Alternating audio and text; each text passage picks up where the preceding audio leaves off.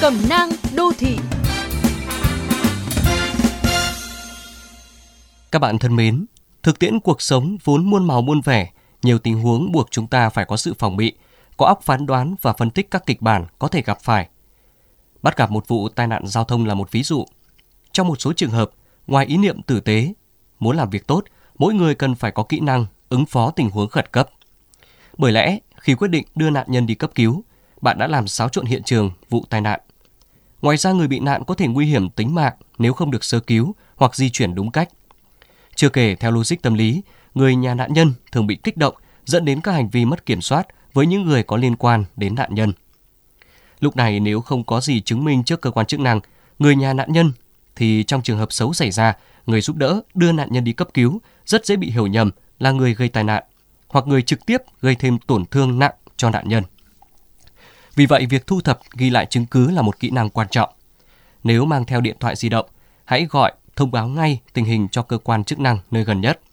Bạn nên chụp ảnh, quay video clip hiện trường ban đầu khi chưa có sự can thiệp từ bên ngoài.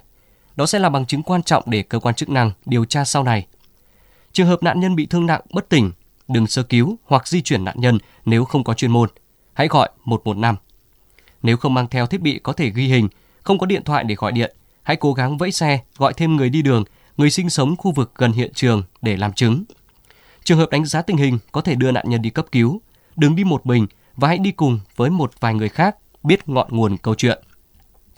Thực tế có người giúp đỡ người bị nạn nhưng bị hiểu nhầm, đã nhờ cộng đồng mạng gửi video clip từ camera hành trình từ ô tô hoặc camera giám sát nhà dân để minh oan thành công. Tất nhiên, thu thập chứng cứ chỉ là một kỹ năng quan trọng, không phải bắt buộc và không phải lúc nào người giúp đỡ nạn nhân cũng bị rơi vào cảnh làm ơn mắc oán. Nếu gặp nạn nhân trong một hoàn cảnh khắc nghiệt, không có thiết bị ghi hình, ở một nơi vắng vẻ, không có người qua lại, không có ai làm chứng, y tế khó tiếp cận, thì sự giúp đỡ của bạn lại càng trở nên thiết yếu và quý báu. Lúc này, mạng người mới là vấn đề quan trọng nhất. Pháp luật cũng bảo vệ bạn. Điều 132 Bộ Luật Hình sự năm 2015 nghiêm cấm và xử lý hình sự hành vi thấy người bị nạn nguy hiểm đến tính mạng có điều kiện mà không cứu giúp dẫn đến hậu quả chết người.